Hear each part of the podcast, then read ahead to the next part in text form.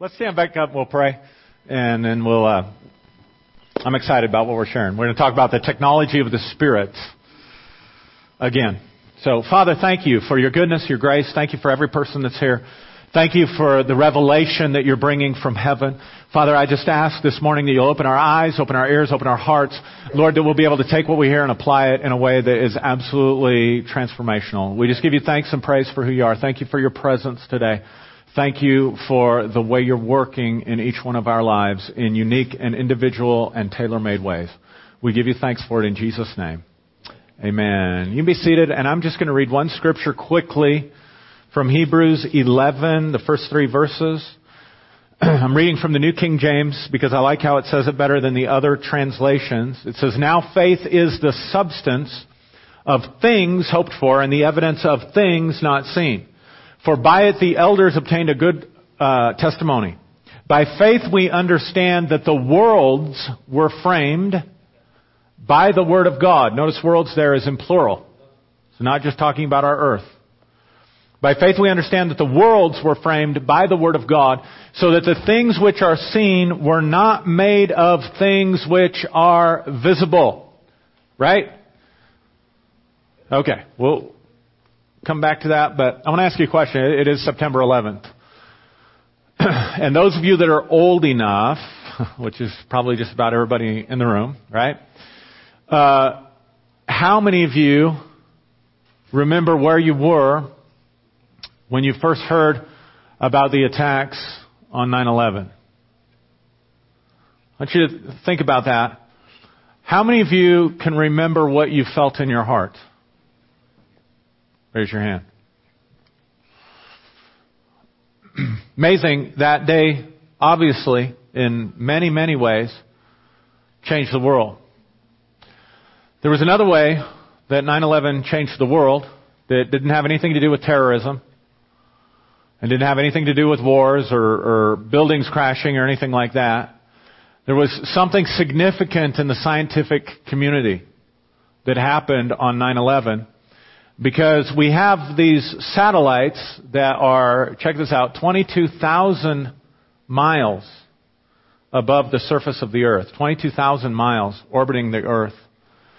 And as that was going on, and you remember it played out throughout the day, so there was strong emotion that was being felt throughout that entire time.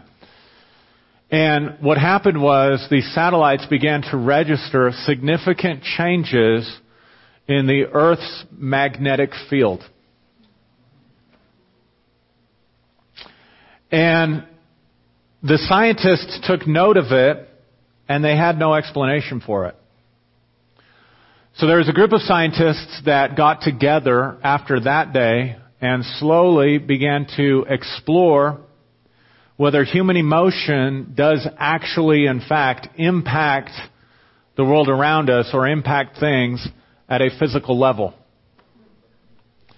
And it started a whole new branch of science that most people are not aware of that radically challenges our modern Western worldview and more closely aligns itself with a biblical worldview. So most of our modern science, most of what we think about when we think about science is based on Newtonian physics, right? Everybody remembers Newton. You remember reading the stories in school with the apple falling off the, hitting him in the head or whatever, which, you know, obviously didn't happen, but that's kind of a parable or a metaphor, right, for, for Newton, right? And he's kind of the father, if you will, of modern science you could also call Newtonian physics, you could also call them macro physics. Does everybody know what macro is, right? So you have macroeconomics that looks at the bigger picture, microeconomics looks at the smaller picture, right? You have a macrocosm, it's, it's the, it's the universe, you have a microcosm, it's a model of something, right? So phys- Newtonian physics can be called macro physics because it works on a larger level. So because of Newtonian physics, we were able to develop a lot of things uh, that deal in large chunks of time and space. So travel uh, radically changed since then. We put a person on the moon since then. We set these satellites out in orbit since then, right? And what's interesting because Newton actually was a mystic. And people don't realize that. But as people looked at what he had discovered, uh, and it expanded into a more general knowledge, it left us really with two conclusions that for a Christian are very faulty conclusions, but it is fundamental to the way that we see the world. And it's so fundamental to the way that we see the world that we don't even think about it, but it is something that we really need to change. And those satellites orbiting that day on 9-11 is part of the change that's happening within the scientific community as really science and spirituality are beginning to merge in a way that perhaps they haven't since Newton got the whole thing started. Because now, now here's the, the problem. So two conclusions that we drew with, with Newton was that everything was separate from everything else. And part of the reason that we concluded this is because, do you realize that science tells us that 90% of our universe is perceived or seen by us as empty space?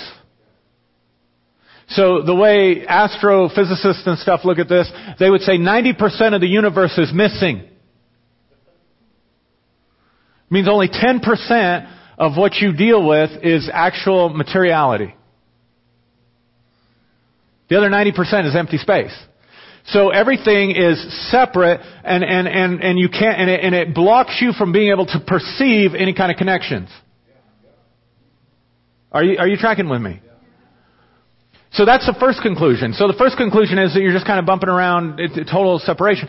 The second conclusion of Newtonian physics is this. Our beliefs, our feelings, our thoughts, our prayers have no effect or no ability to influence anything beyond our physical bodies. About the best we can do is influence our emotional state. Now I'm not saying Christians don't believe their prayers or people don't believe. I'm just saying based on a Newtonian physics model, that's the secular worldview that we're left with. Right? So when these satellites picked this stuff up, it challenged that. Because now, maybe the emotion that we feel as human beings doesn't stay just within our skin or within the boundary or the border of our body. Maybe there's something more that's going on. Maybe there's something more interactive that's happening, and so they began to research it more. But it actually it was part of an earlier revolution that was taking place in the 20th century, because in the 20th century we began to look at not uh, macrophysics, but what you might call microphysics. Right? And microphysics has to do with things at their smallest level or what we might call quantum physics. Alright? Okay, enough of the science lesson. The reason I said all this was to say, to show you a quote. Max Planck is considered the, the father of quantum physics. He was a Nobel Prize winner in uh, theoretical physics, and he makes an incredible statement. I want to read it to you, and I think we have it, have it up there. Max Planck said all matter originates and exists only by virtue of a force which brings the particle of an atom to vibration and holds this most minute solar system of the atom together. We must assume behind this force the, the existence of a conscious and intelligent mind. This mind is the matrix of all matter. Kind of sounds like Hebrews 11:3, doesn't it? Now, here's what he's saying. Here's what's so radical about what he's saying. He's saying what you perceive as empty space is not empty space. That 90% of the universe is not empty. What he's saying is, is that there is a force, there is a very real tangible substance that you cannot see or perceive that is holding everything together and that in this substance there is a mind or a consciousness or an intelligence. Right? And he calls this mind the matrix of everything. Now, when we think of matrix, we think of the movie. At least I do. But, or the movie series or whatever. But the matrix, the, the word actually comes from the word mother, maternal, that kind of thing. And, and what it means is it describes an environment or material in which something develops or a surrounding medium or structure, or think about it like a womb. The baby is developing inside the womb, so the womb is the matrix. It's, it's surrounding, but watch this, it's also nurturing and bringing forth. So the way that Max Planck would, and, and other astro, you know, or, I'm sorry, uh, physicists, quantum physicists would understand this, is that they would say there is an invisible reality behind the reality that you can see. And that invisible reality permeates everything and connects everything. It is the environment in which everything exists. And that environment is a consciousness. That environment is a mind. That environment is an intelligence. The Greeks called it the logos.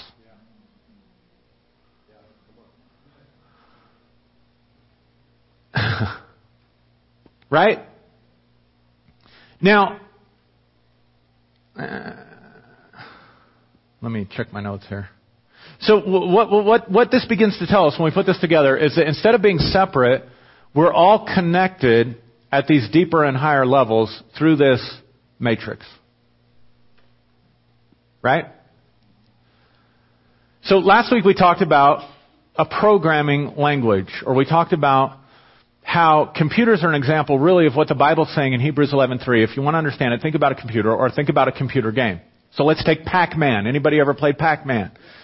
All right. So when you're playing Pac-Man, you're seeing only like five people have played Pac-Man. And seriously, like how many of you ever in your life played Pac-Man?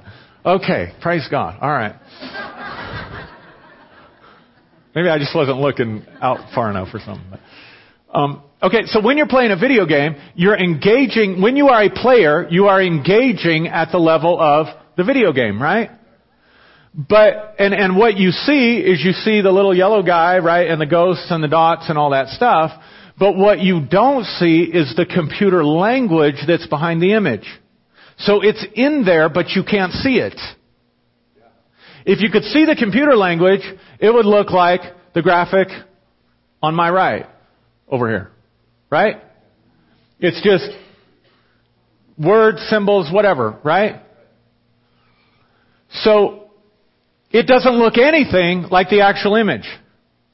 And it doesn't function anything like the actual image. It functions totally differently than the actual image. And the amazing thing was, was when quantum physicists began to study quantum realities, they learned that it doesn't function anything like Newtonian physics. So in other words, if you try to take Newtonian physics and apply it to quantum physics, it doesn't follow the same rules, it doesn't go the, the same way, everything is totally different. So if you're going to get good at Pac-Man, aside from having to have a lot of practice and a very obsessive compulsive disorder,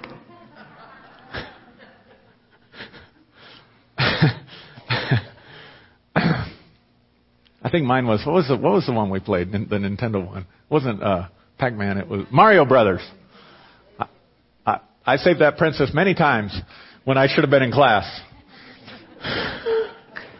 I'm just saying. I'm just saying. If if you play it long enough and you get in there, you can you can figure out the game, right? But if you're going to interact with it on a different level, if you're going to interact with it on the level of the programming, you, you cannot, you, you can't even approach it with the same mindset that you approach the video game. You have to use a totally different language. You have to follow a totally different set of rules. It's a different world that operates on different principles. And if you try to take natural principles and operate natural principles in the spiritual world, it's not going to work. It's the same as like taking Newtonian macrophysics and trying to operate it on a micro level. Are you guys doing alright with this? Alright. So, then we have to ask ourselves, what is the language of creation. Because here, here's basically my presupposition, and it's based on the Bible. It's nice that science is supporting it, but even if science wasn't supporting it, it's based on the Bible. And my presupposition is this, that, that, that, by, that faith is the substance. Not, forget, if your Bible says assurance or confidence or whatever, I, I just need you to know that's a very poor translation. And one of the top Greek scholars in the world who was also Lutheran, in his commentary says that Martin Luther changed the meaning of the word substance to assurance or confidence to fit his paradigm of justification by faith and wrote in his journals that he knew he had changed it wrong. And any translation that you find uh, that is an older translation is going to translate it something like substance rather than assurance or confidence. Because what he's talking about, the writer of Hebrews, is this matrix that quantum physicists are beginning to discover actually exists. So that the things which are visible are not made or do not come from or do not originate out of things which can be seen. So the Pac-Man game originates out of something that you can't see, but it is a something. And for every letter or, I don't know what they would call them, Cornelius, I don't know what you call it, a string, or when you're doing the programming, when you put something in a command maybe, for every command there is a correspondence in the game. So if you hack the game and you change the program, there is going to be a corresponding effect that is going to show up in the game. Which means you're operating by a different set of laws and rules at a higher level that has more influence than actually playing the game. If you play the game, you're subject, you're, you're under the dominion of the programmer and the language that he put in it. But if you can hack, if you can get behind the game and you know the language, you can change the game. Like maybe I want two ghosts instead of four, because if I'm only chasing two ghosts, I have a better chance of winning. But the only way to get rid of the other two ghosts is to get in there and change the programming. So you have to hack it. So who has more influence? Who has a greater ability to change? The guy who's playing the game or the guy who's hacking the game? Obviously the guy who's hacking the game. Now what they're telling us is that our universe functions very much the same way. There was a guy from MIT I can't remember his name right now. It's not in my notes. But he wrote a book, and in his book, he takes quantum physics and relates it to, he takes our universe, our model of the universe, and he relates it to a giant computer. And I don't know how these guys figure this stuff out, but he basically shows that everything that's manifesting in the seen realm, there is a higher dimension where something else is going on. Now here's the amazing thing. You ready for this? Because what I'm going to suggest to you, both, both based on Bible and based on scientific research, is that the language, so we have to learn the language of the Spirit. If we say this, this unseen world that we can tap into, that Jesus tapped into, this unseen world that allowed Jesus to walk on water, that allowed him to work miracles, that allowed him to calm the storms. See, he's playing, see, Jesus showed up playing a totally different video game. Right? He's operating on a totally different level.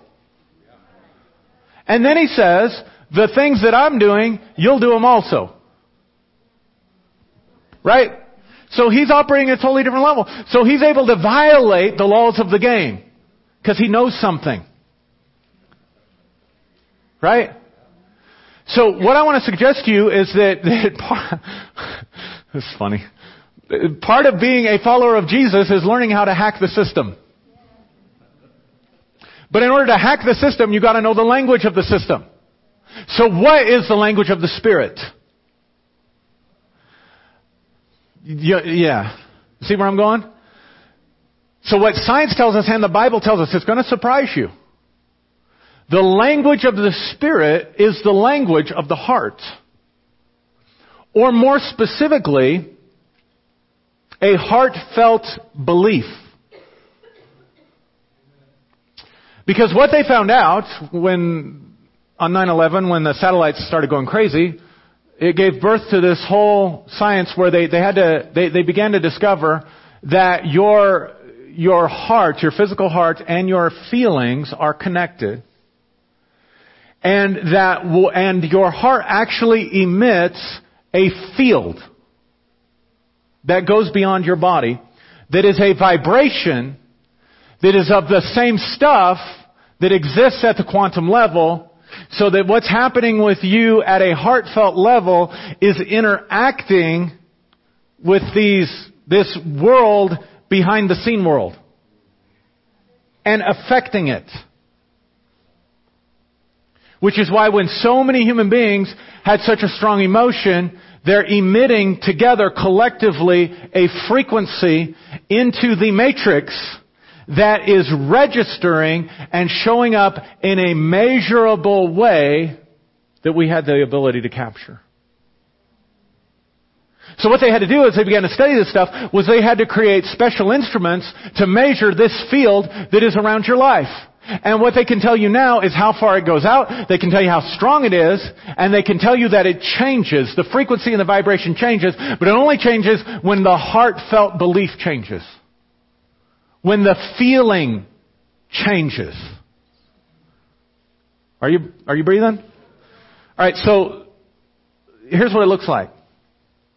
I don't know how well you can see that because uh, some of the lights up there. Can you guys see that alright? That's what you look like. If you could see what you're broadcasting. That circular field around you represents the vibrations that you're giving off at the level of heartfelt beliefs.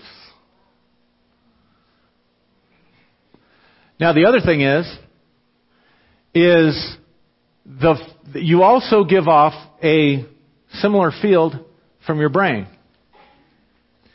But what comes from your heart is 500 times stronger than what comes from your brain.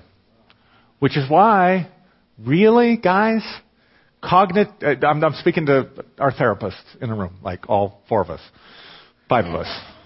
Unless you're here and you're a therapist and I don't know that. Maybe there's more. Cognitive behavioral therapy will not work on emotions. Will not work on heartfelt beliefs. Because the heartfelt belief is 500 times stronger than what you're doing in your head. So all that stuff you've been reading from church people that mean well and think they know what they're talking about? That says you can manage your emotions by your thoughts? Good luck with that. I mean really, good luck with that. Because you're going to have to think 500 times more positive in your head to counter just one impulse of a negative heartfelt belief. And we're taught in the church, now watch this, watch how clever I think, I think it's satanic. I think it's absolutely satanic. I think the people who teach it and stuff are not. I think they are doing the best that they can with what they have. But watch this. If the language of the Spirit is a language of heartfelt belief, and the way that we can hack it is through our heartfelt beliefs, and the Bible teaches that. Because the Bible says way more about the heart than it does about the head.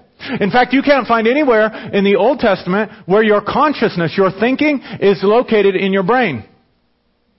Because the Bible says, as a man thinks in his heart, so is he.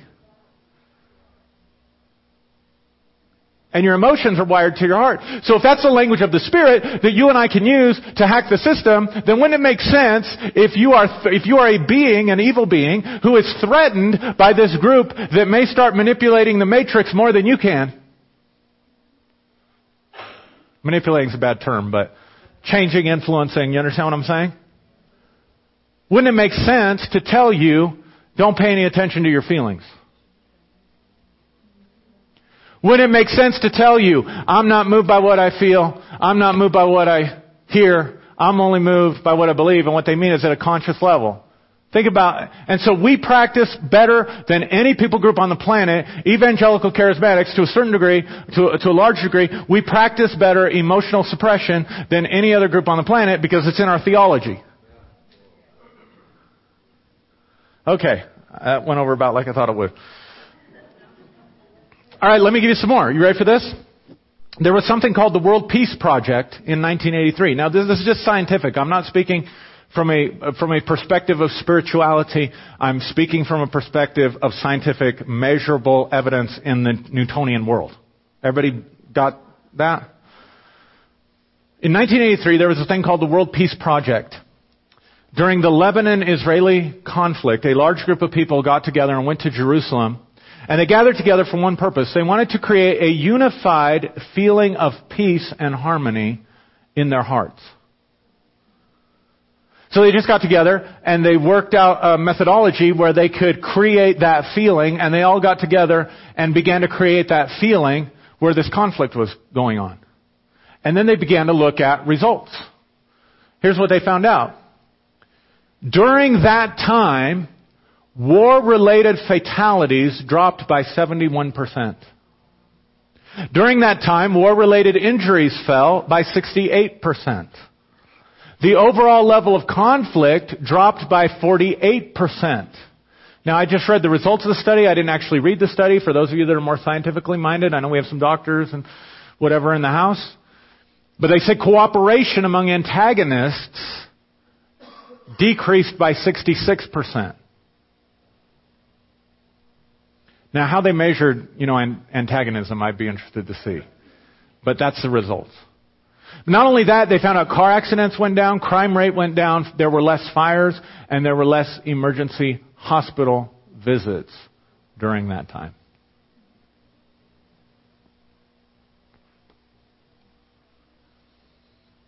So what does this stuff tell us when, we put it all together? The language, the programming language of the universe is a language of the heart, and the language of the heart is feeling.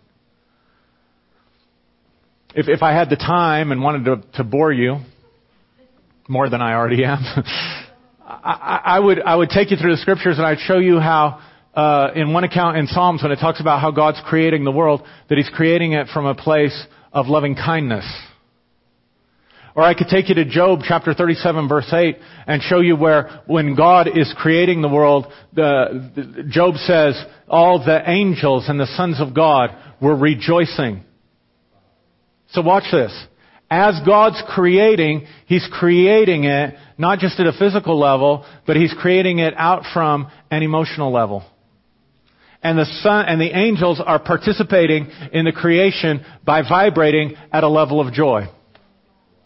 Because the programming language of the universe is the language of heartfelt feeling. It's all there in the Bible. We might call it this, coherent, coherent heart-based feelings. So in other words, unconflicted. Coherent means to hold together.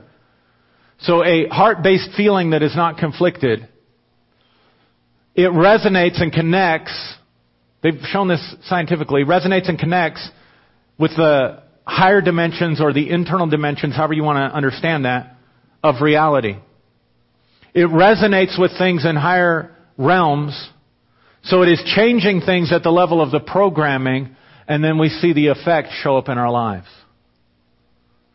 So when that group got together and let those heartfelt beliefs, that energy go from those heartfelt beliefs into the atmosphere, it wasn't like it was a force that, they weren't playing the game. It's not like it made Pac-Man move faster around those ghosts.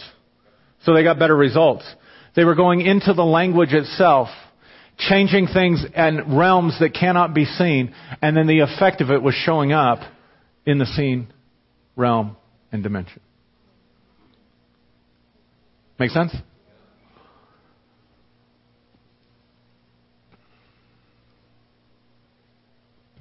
Now, here's the deal. See, if you believe that there's just one single physical reality, the only option you have in life is to go out there and do the best you can to hammer life into submission. And if everything's separate, whatever's getting in your way, you're going to hammer it into submission to bring it into alignment with how you think things ought to be. Right? So we use manipulation, war, political infighting. Just watch it. Subduing, I'm, I'm gonna, I'm gonna play the game, so I'm stuck within the construct of the game. This view of separation. Nothing's interconnected. Nothing I, I can't change things in here or at deeper levels. So we don't really give much thought to our lives. When we think about our life, we think about it only in the context of the game. And then we do seminars in the church on how to get a better marriage, how to raise better kids, or wherever. I mean, I'm, I pick on the church because I'm one of them. I mean, it's us, right? So it's better than pointing the finger outside, right? But do, do you see what I'm saying? L- leadership, I mean, you know, leadership, we churn out leadership development stuff ad nauseum. So we can learn how to control you better. and make you come to church. And, and make you do things. But see, making you is not the language of the universe. Force is not the language of the universe. But when you're only operating with what you can see, then you will only make choices based on what you can see. And you will only make changes based on what you can see. So most of your effort goes into making more money. Most of your effort goes into whatever out here. And we give very little thought to what, how am I, how am I inside? Spend a lot of time in the mirror making sure we look nice before we go out, but how much time do we spend looking inside to make sure that we're, what, what kind of field are we sending out? What kind of impact are we having? How are we impacting and affecting the environment in our homes? How are we impacting and affecting the environment on our jobs? How are we impacting and affecting the environment in our churches or whatever the case may be? It's all based on, now here's, here's the really tricky thing because, see, I, I can wish for something, I can want something, I can think I believe something. But whatever is happening at a feeling level is what I really believe. That's why, that's why so many affirmations don't work. Anybody ever got tired of affirmations? Okay, in our movement, if you're from the faith movement, we called them confessions. Anybody ever get tired of that? I am this. I, I mean, you know, one of the struggles I've had in my life. Thank you, Don. mean, one of the struggles I've had in my life has been fear. You know, I've talked about that. Panic attacks, anxiety, intimidation, all that stuff. I had to deal with all that stuff. And I can't tell you how many times I walked the floor and said, God has not given me a spirit of fear, but a spirit of power, love, and a sound mind. God has not given me a spirit of fear, but a spirit of power, love, and a sound mind. Right? But I'm doing it all up here. And then I get in a situation and at 500 times the release that I'm doing my confession or my affirmation, I'm interacting with the universe. And guess what program I'm inserting into my life? Fear.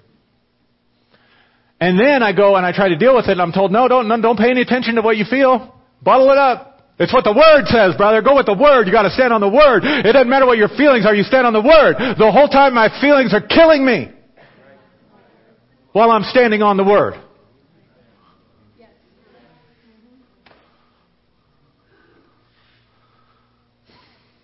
All right.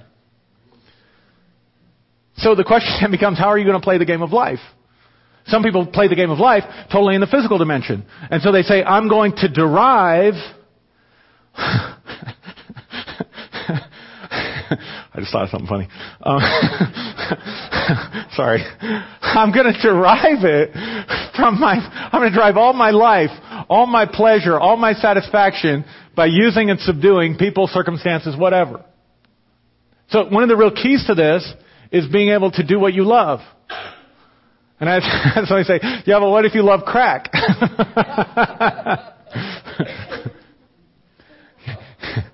Your problem is you're playing the game. You're trying to use a substance out there because it's the only thing that you think is available to you to generate a heartfelt feeling or make you forget about all the heartfelt mess that is in there. And so you're trying to get away from that heartfelt mess by using something out there. You're, you're playing the game the same way. You're still, you're still Pac-Man tra- trapped in the video game. How long do you suppose these guys that really program eh, complex systems, computer systems, how long do they have to go to school? How long do they have to study? And they don't start with, you know, they don't start them out, I'm showing my age today, I know I am, but they don't, they don't start them out at NORAD. They don't, they don't, you don't start out, you know, your first class in computer, computer programming, you don't go to the government the government doesn't hire you to catch, to, to trap hackers or to work for the CIA. Why? Because you don't know enough. You don't know the language enough. You're not skillful enough yet. But we will wait until there's a huge obstacle. We will wait until, we want to go out and change the whole city. We want to change the whole city of Pueblo. We're going to make all the violence stop. We're going to make all this stuff quit. And we haven't even gotten through phase one of learning anything, the basic language. The basic computer language. Are, are you tracking with me? Because, because we don't, we don't want to deal with our heartfelt beliefs.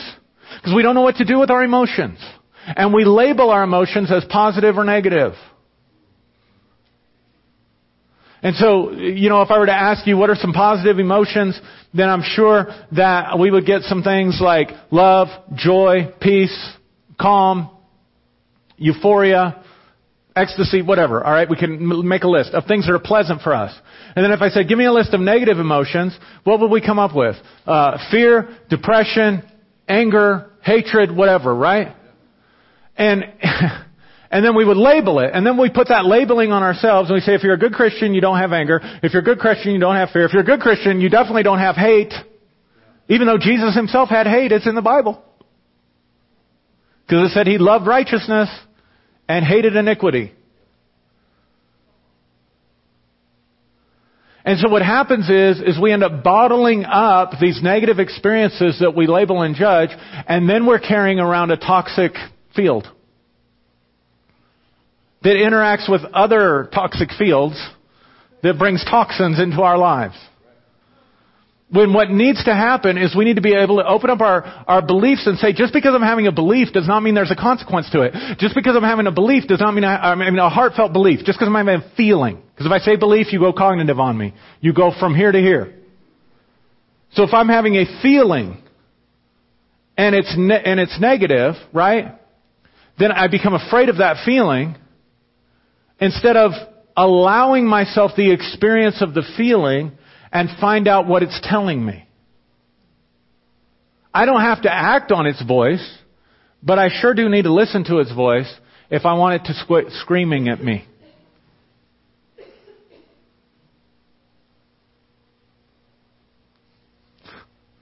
All right.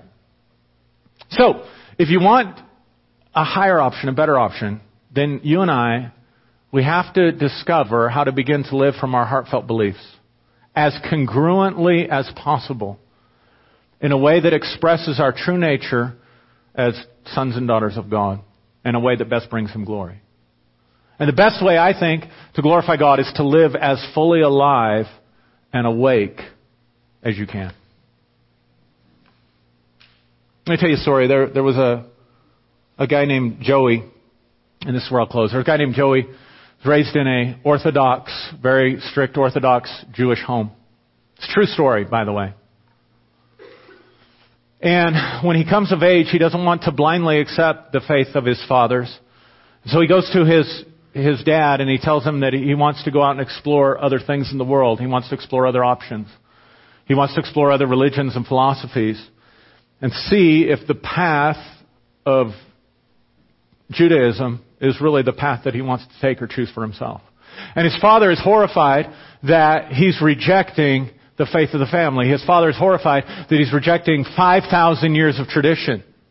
And so he tells him, Joey, if you do this, you'll be dead to me. Which is, can be a common Jewish thing. But he had to do it. So he leaves, so his, he leaves, and as far as he's concerned, as far as his dad is concerned, he's dead. There's no more, the, the relationship is completely severed. And so Joey goes out into the world and he studies things like Buddhism. He studies uh, ancient religions. He studies philosophy. He, he goes out and he travels and he begins to experience the world. And something like 12 years later, he's sitting in a cafe in Paris, and wouldn't you know it, somebody from the neighborhood, uh, uh, a child that he had grown up with, someone that he had known as a boy, in this little cafe in Paris, walks into the cafe and they recognize each other and they begin to have a conversation. And the first thing that this friend of Joey's tells him is he says, Joey, I was so sorry to hear about the death of your father. And it was the first news that Joey had gotten. His, his father had had a heart attack and died, and Joey didn't know that his father had died.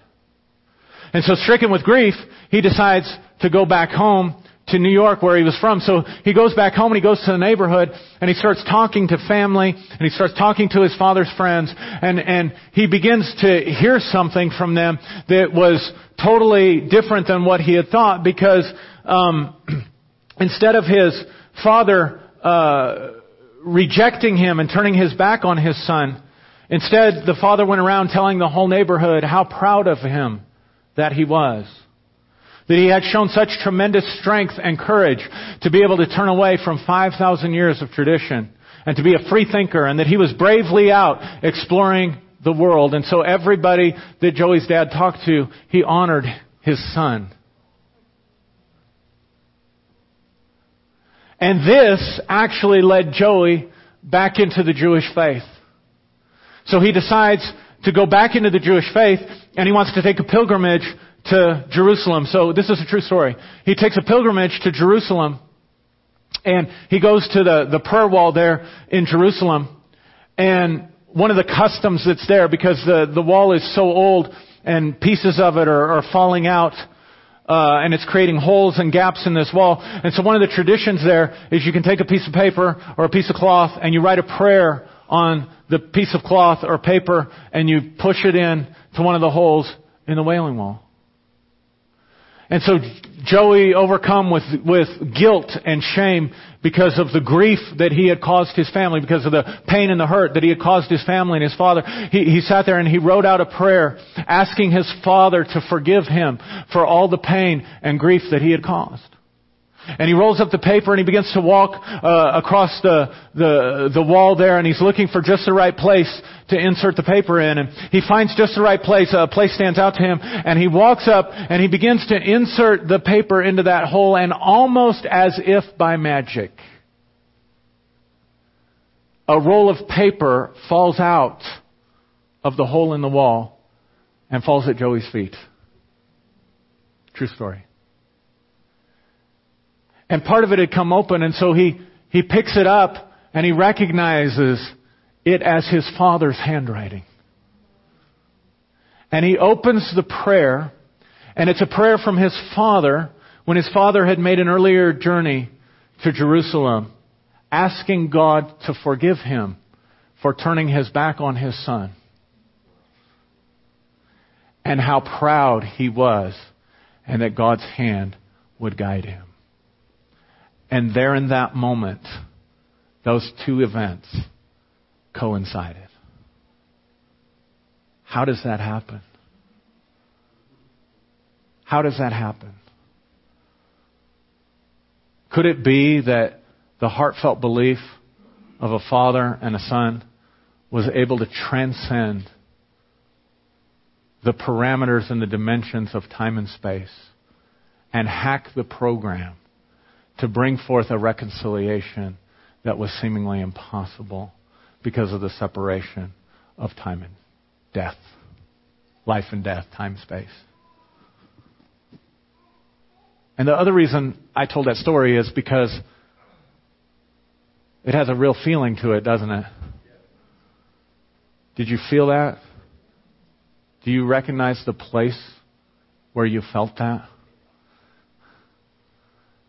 That's called your heart. Some of you may not have visited there for a while.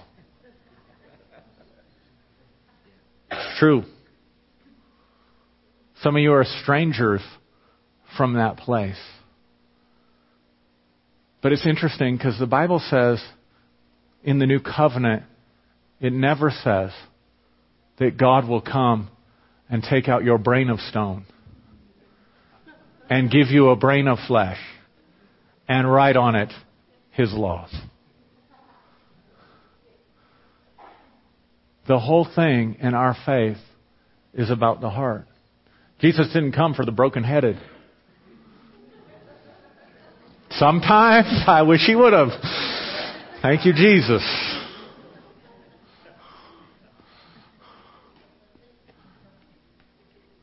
He came for the brokenhearted. He came to put us back in touch with our heart, not just so that we could feel better, but so that we could learn the language of the universe, so that we could interact with it and impact it in a way that brings about real change and not in a way where we just go out and pound things into submission. So, if nothing else, I hope that we will become more aware of what's going on inside our heart and take more responsibility for what's happening in there and learn how to play the game of life at that level. Because here's the thing the Bible says that we have been raised with Christ and we have been seated with Him in heavenly places. So, of any people on the planet, we have been inserted into the matrix on a level that other people have not. So that what we think and what we feel has a greater impact than any other people group on the planet. And you know, one more amazing scientific fact, and we're done.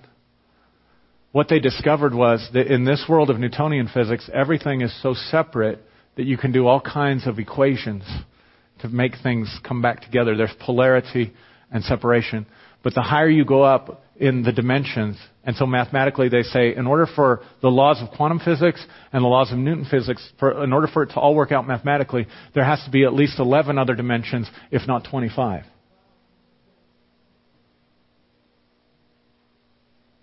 Right? And they said the higher you go up into these dimensions, the simpler the mathematical equations get until you get to a place where there's just one. Where there's unity. And we've been raised up and seated with Christ in heavenly places. And whether we like it or not, even though down here we have the illusion of separation, in the Spirit, the body of Christ is intimately connected.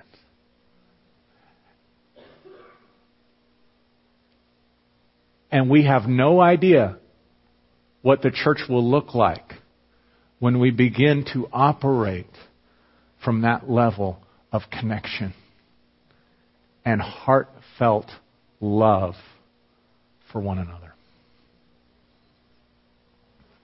Let's close our eyes. I can see it on, just close your eyes, just listen to me. I can see it on your faces, many of you, some of you, you, you, when I start talking about heartfelt beliefs, you know your heart's in turmoil. Some of you, you know you haven't been able to resolve uh, stuff that's going on there. Some of you, that's like the scariest place on the planet to go inside. Some of you feel so totally disconnected. Some of you, you're okay, you've got emotional freedom, but you feel guilty about it because we don't live in a society that celebrates emotional freedom.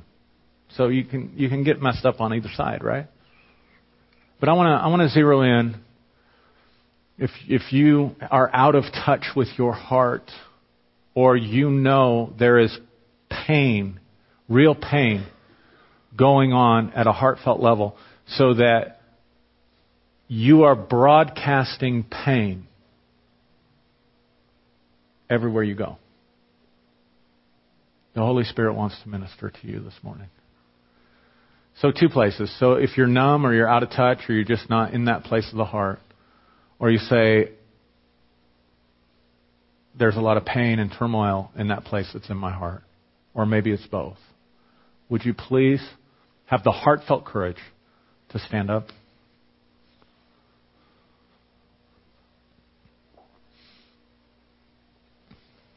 Thank you.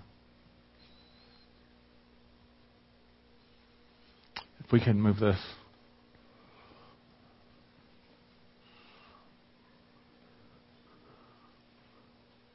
you just come? We're going to have our ministry teams pray for you. I'm going to pray for you, and then we'll have our ministry teams. But just come up to the front.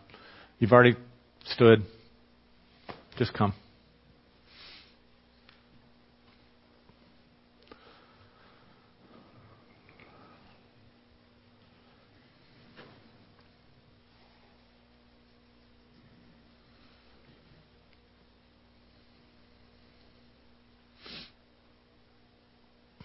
You place your hand over your heart and say hi.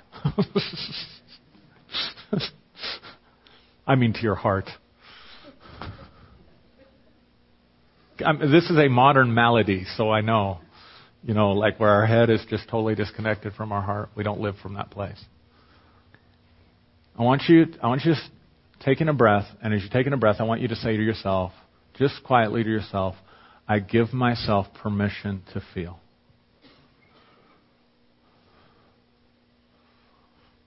And just let whatever feeling is going to come, just let it come without judgment. I want you to just tell yourself there's no right or wrong when it comes to feelings. There's no right way to feel, there's no wrong way to feel. Just tell yourself there's no right or wrong when it comes to feelings. And then take a deep breath and say to yourself again, I give myself permission to feel.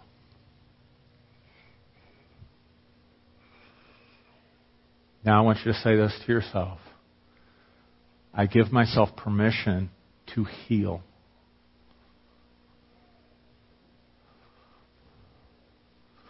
And just take another deep breath and just say inside yourself, I give myself permission to heal.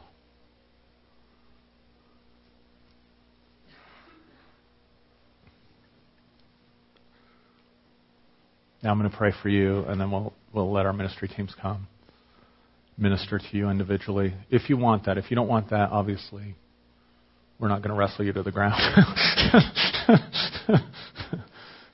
but I would encourage you to get all you can get. Amen?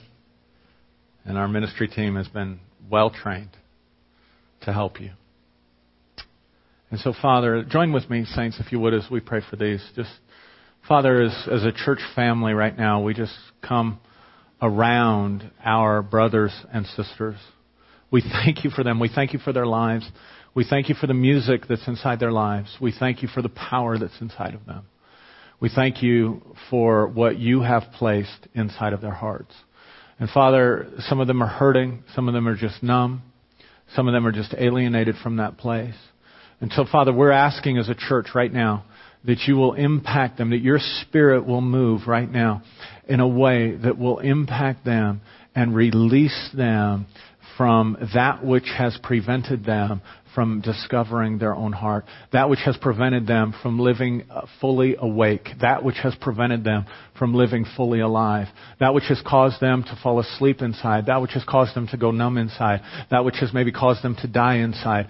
Father, we just speak a word of faith right now into their lives and into their hearts, and we speak a word of life and we speak a word of healing, and we speak a word of resurrection, and we speak a word of empowerment into their lives. Father, where there are spirits of infirmity that have encased and enmeshed themselves inside the souls and the hearts of the people, right now as the church, come on, pray with me, saints. Right now as a church, we break the power of those spirits, and we command and drive away from you every spirit of darkness, every spirit of shame, every spirit of condemnation, every spirit of infirmity every place where the powers of darkness have taken a grip upon your heart. We speak the light and the life and the power and the love and the healing and the peace and the joy of Jesus Christ to explode inside of you right now, to loose you and let you go, to set your heart free, to set your feelings free, to set your soul free, to set your emotions free. Be healed right now in the name of Jesus. Be set free right now. In Jesus' name. Now just lift your hands. Lift your hands. Say, I give myself permission to be free.